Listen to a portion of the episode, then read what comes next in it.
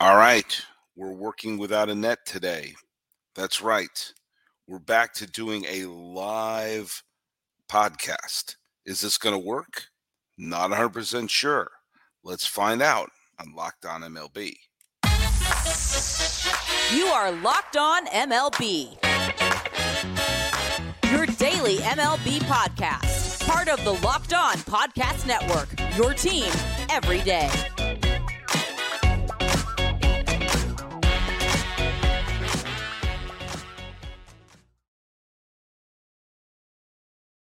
Hello, baseball fans, and welcome to a live streaming edition of the Locked On MLB podcast. This is the podcast we talk about all of Major League Baseball.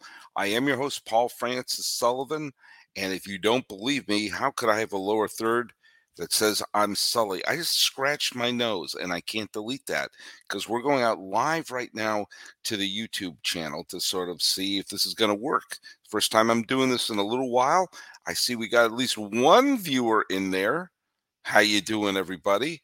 And, uh, and let's see if you if you are watching the live stream, be sure to uh, say hello in the uh, comment section there, and I'll do my best to say hi right back to you. Uh, I'm an Emmy-nominated television producer who's been a baseball podcaster for the last decade or so, and I've been here at the Locked On Podcast Network for the last five years. Follow us on Locked On MLB pods on Twitter and on Instagram. I'm your pal Sully.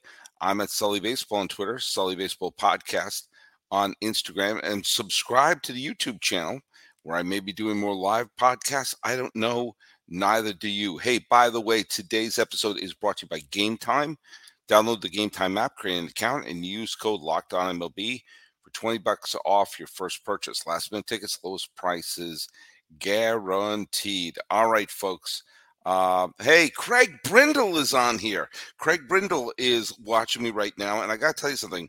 I've never met Craig. I don't know. I know. I know nothing about him, except that he is uh, frequently answering the trivia questions, and he gets them all right. And because I'm going to give Craig Brindle the benefit of the doubt, I am going to assume that he's not just looking it up on Google that he's doing his best to answer them. Um, by the way, Craig, uh, who's who's watching us live, I may have to have Craig and, and Amy, who's also a frequent listener and frequent contributor to the answers of the trivia question.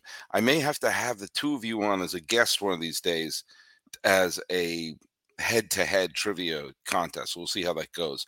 Uh, Craig Brindle did get the last trivia question correct, which was who has the highest number of hits for their career while playing for only one team their entire life, their entire uh, uh, major league career. Uh, Craig Brindle got it correct. Uh, so did Kevin Pons at uh, Roto Heat Pons on Twitter. Uh, and so did my friend Marcel, who's known as Cubs fan, except he spells it without a B, it's with an A, so I call him Cubs fan with an eight. The answer is Stan Musial. Stan Musial is the has the all-time number of hits for someone who played for one franchise their entire Major League Baseball career. Hey, uh, Craig Brindle informed me that he loves baseball. Well, guess what, folks? I figured that out. I figured that out that you're you're watching and listening to this program, and you're also uh, doing such a great job answering the trivia question. Craig, I know you're in here. I see there's a couple other people watching us on the live stream right now. Be sure to comment in there. Uh, I will indeed have a brand new trivia question. My trivia questions are at the end of the show. Why? Trying to trick you into listening to the whole show. Um, for those of you who listen to the show, and I know I do, I think I may owe the manager of the Toronto Blue Jays an apology. Now, why am I going to say that? Um, because I called for his uh, John Schneider, the manager of the uh, Blue Jays. I called for his head. Um, I I called for him to be fired um, in the middle of May because fact of the matter was the Blue Jays were doing poorly. I thought they had way too much talent on their team to be floundering around 500. Um, Schneider was a interim manager who was put into the team after Montoyo got canned in the middle of last year's season. The Blue Jays collapsed in the postseason. I didn't think there was a chance he was going to be manager going into this season. And when they were flopping around as a mid 500 team, despite having superstars in that club, I said, "Why? Why is this guy still the manager? You know, why? What's the matter with this guy?" And I said that, and a couple of thousand viewers watched that particular episode. Uh, I'm I'm assuming Craig, you were one of them, and I said fire him. And in fact, I said fire him before I'm done recording this podcast. And the Blue Jays actually stumbled a little bit after I did that podcast. And on May 25th, the Blue Jays lost a game against Tampa Bay where Alek Manoah lost. And at that time, the Blue Jays fell to 26 and 25. They were barely above 500 right around the time we were going to have Memorial Day, the first checkpoint of the season. And I was like, this is just disgraceful. They have great players on this team, and they're barely above 500. What's going on? Well, I'll tell you what's going on. Since then, the Blue Jays are 22 and 15. Since then, from May 25th to right now, the Toronto Blue Jays have the best record in the American League. No team has won as many games in the little more than a month since I called for Schneider's firing. And uh, I, I can't help but think I owe him apology. Or maybe he listened to the podcast and realized the influence that I have in Major League Baseball. And suddenly, the Blue Jays, who eh, a lot of this started right around the time Alek Manoah was sent to the minor leagues to work things out. There's Manoah, who was their Cy Young contender last year, and boom, sending him to the minors to work out his his his problems. And next thing you know, the Blue Jays are skyrocketing. Today they swept the doubleheader from the Chicago White Sox. And man, the White Sox, what a horribly frustrating year they're having. Because right now they're 37 and 52 and any thought of them winning that even the weak American League Central has completely gone down the tubes. And the thing is, they played well in both of these games. The first game today uh, was 0 0 going into the 11th inning. Lance Lynn pitched fantastic. And if I were the White Sox, I would trade Lance Lynn right now. His stock is never going to be higher than a game where he pitched uh, what what did he do? He pitched uh, seven innings of one hit shutout ball with 11 strikeouts and one walk against a good Toronto Blue Jays team. Trade him right now and get something for him. But uh, and then the next game uh, was a one-run game. The the White Sox had a three to one lead relatively early. Um, and uh, but Whit Merrifield hit a pair of home runs. Uh, Bo Bichette had a four hit game, and with a five four victory, the Toronto Blue Jays wound up sweeping the Chicago White Sox, not just in the doubleheader, but in the series. You know, they're on a three game winning streak. And they, right now, they're going to go play the Detroit Tigers starting on Friday. And guess who's back up? Alek Manoah. And here's what's interesting about that. Alek Manoah, who had a nightmare first few months, had to be sent back down to the minor leagues to work things out. And we saw that his first game in a minor league assignment, he got absolutely torched. Okay. But what if he worked things out? What if he is, okay, maybe not the Cy Young contender that he was last year, Let's say he's just a good pitcher. Let's say for the second half of the year, Alek Manoah may not be a Cy Young finalist, but he's good because he was dreadful the first two months. If they trade dreadful Alek Manoah for good Alek Manoah, if he's even just good, all of a sudden Toronto has done the equivalent of make a, making a blockbuster fleecing of a trade.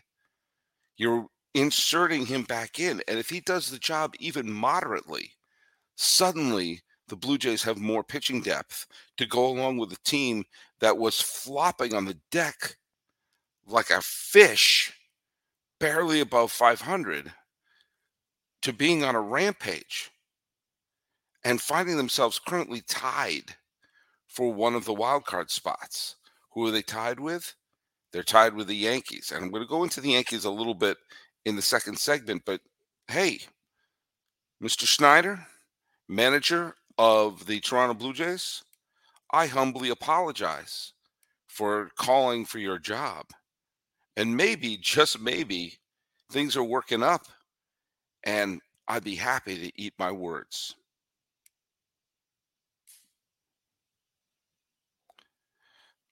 Okay, everybody, it is time to talk a little bit about game time. Game time. Did I mention game time? Guess what? I'm here in the Bay Area for a couple of weeks, and I'm going to be trying to see a few A's games, try to see a few Giants games, and the Giants are going to be playing the Red Sox. That's going to be a great series for me, native New Englander, currently in the Bay Area, to go see. And I found that out recently, and I said, I better grab me some tickets. So I use my Game Time app because it is the fastest and easiest way to get to your favorite events and taking away the stress. I'm gonna have enough stress watching the Red Sox play the Giants. I don't need stress getting those tickets. It's fast, easy to get not just baseball, but comedies, any other sporting event, theater, all of it near you. Lots of that in San Francisco, and I use my Game Time app to buy it all. Great last minute deals, best price guarantee. You can stop stressing on the tickets and get hyped about seeing the game like I'm going to when the Sox come to Oracle Park. And maybe they'll see a few Red Sox home runs land in the Bay. I digress. You can find the tickets for any event and get image of seat views, lowest price guarantee, event cancellation protection, job loss protection, all the above. And guess what? You get those great flash deals on all the events. And the game time guarantee means you'll always get the best price. If you find tickets in the same section and row for less, game time will credit you 110% of the difference. And tickets are sent directly to your phone. So you don't have to dig through your email. Just buy the tickets in a matter of seconds and boop, boop, two taps, and you're all set. So snag the tickets without the stress with Game Time. Download the Game Time app, create an account, and use code Locked On MLB for twenty dollars off your first purchase. Terms apply. Again, create an account, redeem code Locked On MLB for twenty dollars off. Download Game Time today. Last minute tickets, lowest price. That's a guarantee.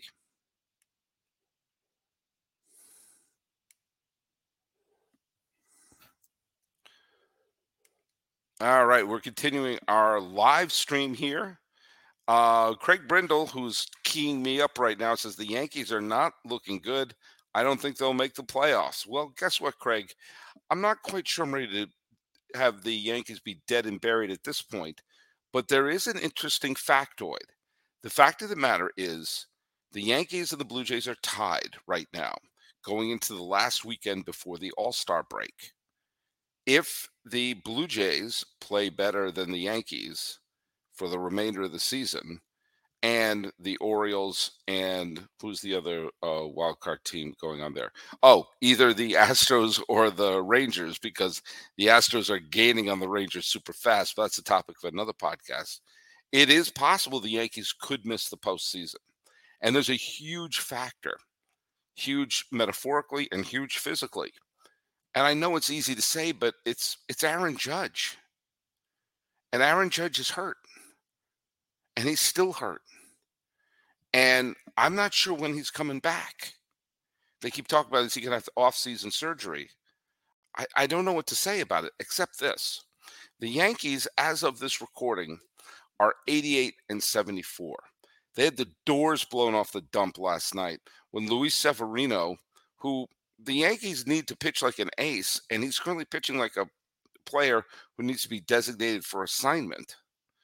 Isiah Kiner-Falefa has been pitching a lot, which is bad because he's a he is a utility infielder. The Yankees keep having utility infielder Isiah Kiner-Falefa pitch. This is his third pitching appearance he's done this year. Three times where they've waved the white flag like that. And that doesn't account the time when Josh Donaldson pitched. There have been a bunch of games where the Yankees got blown out. And today the final score was 14 to 1. And guess what? It never felt that close. Now, the Yankees are 48 and 40. That's eight games above 500 after getting thumped by Baltimore today. But I want to just bring up a couple of points. Aaron Judge, the most valuable player in the league last year, is showing why he's the most valuable player in the league, not just for statistics, but because the value he has on the team. I know that's a subjective thing and it's tough to quantify. Let's try to, shall we? The Yankees have played 49 games with Judge, 39 games without Judge. Pretty close to an even split. And Judge doesn't appear to be heading back to the lineup anytime soon. So chances are we will have 49 and 49. I'll get back to the stat when we see how things are going at that point. But in the 49 games with Aaron Judge, the Yankees were 30 and 19. 30 and 19. That's a 612 winning percentage. If, as a team, you played to a 612 winning percentage over a 162 game schedule, your record would be 99 and 63. Appropriately enough, 99, the number of Aaron Judge, which also, by the way, was the record they had last year when Judge was healthy for the majority of the season, hit 62 home runs, and led the Yankees to a division title. With Judge, they're a 99 win team. In the 39 games without Aaron Judge, they are 18 and 21. With Judge, they're tiptoeing and dancing around a possibility of a 100 win season. Without Judge, they're a sub 500 team. And not just sub 500 dancing on the wire the way that the Blue Jays were just barely above 500 when I called for Schneider to be fired. Without Judge, they're playing 461 ball. If you played 461 ball throughout the course of an entire season, your record would be 75 and 87. That's approaching a 90 loss season. Think about 99 on pace to win 99 games with Judge on pace to win 75 games without him. That's nearly a 25 game swing with one person gone, which again is a huge condemnation to the New York Yankees and how they built this team. That if you remove one player, you literally go from a pennant contender to a team that's thinking about selling. And now they have to, you know, are they going to, could the Rangers fall back to earth?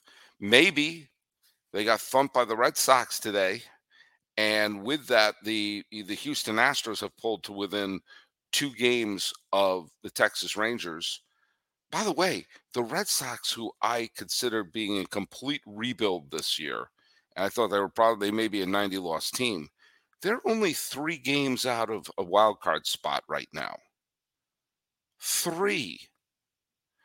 I mean, what is happening?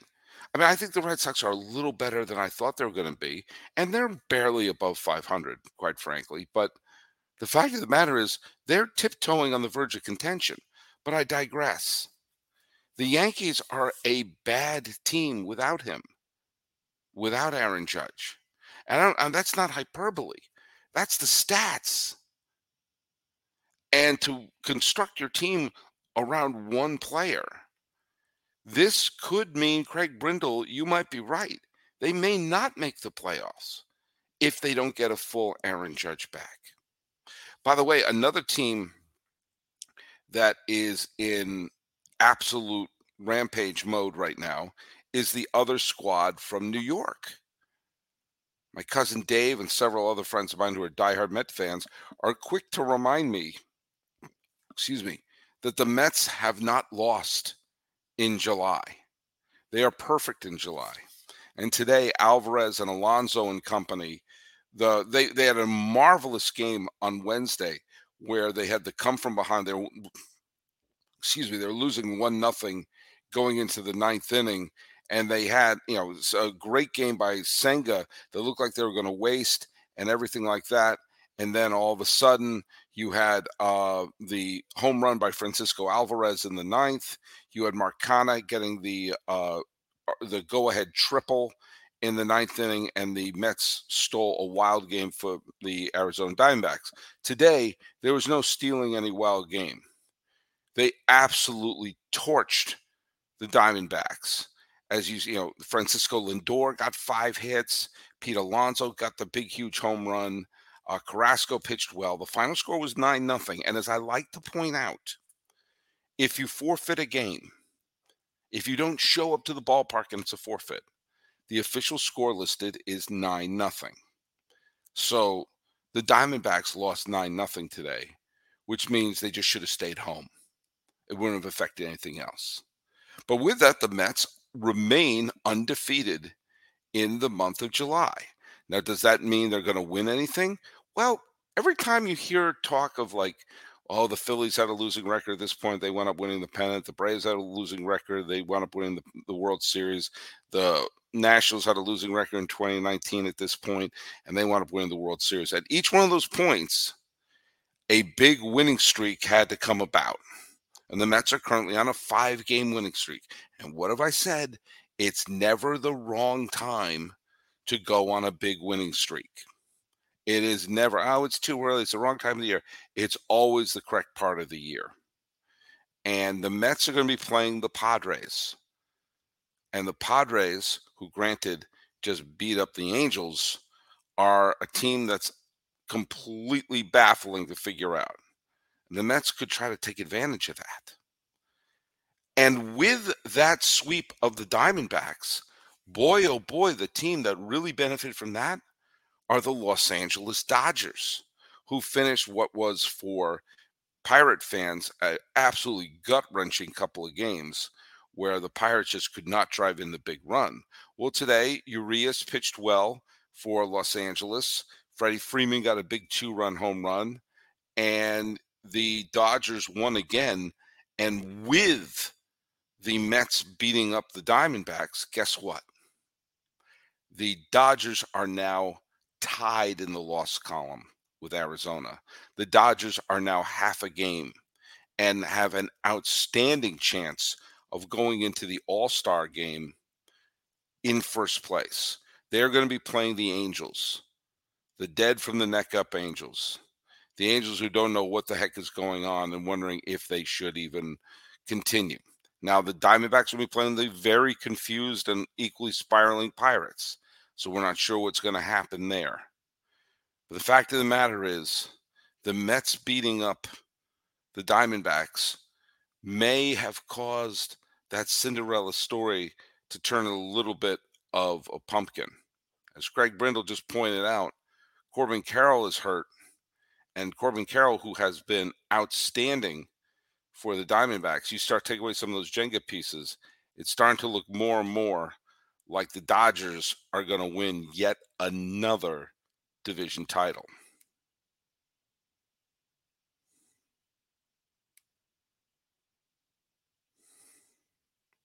Hey, if you're one of the people, I see that the the numbers are growing uh, on the live feed here. So if you're if you're listening to me live, uh, do go ahead and, and give me a shout out here.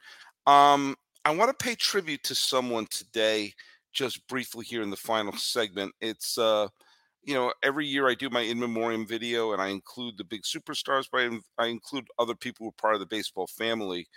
Um, the Mario Guerrero, who was a infielder in the 1970s, uh, uh, born Dominican Republic, was part of Major League Baseball before the explosion of the Dominican Republic players uh, coming into Major League Baseball in the 80s. He played in the 70s.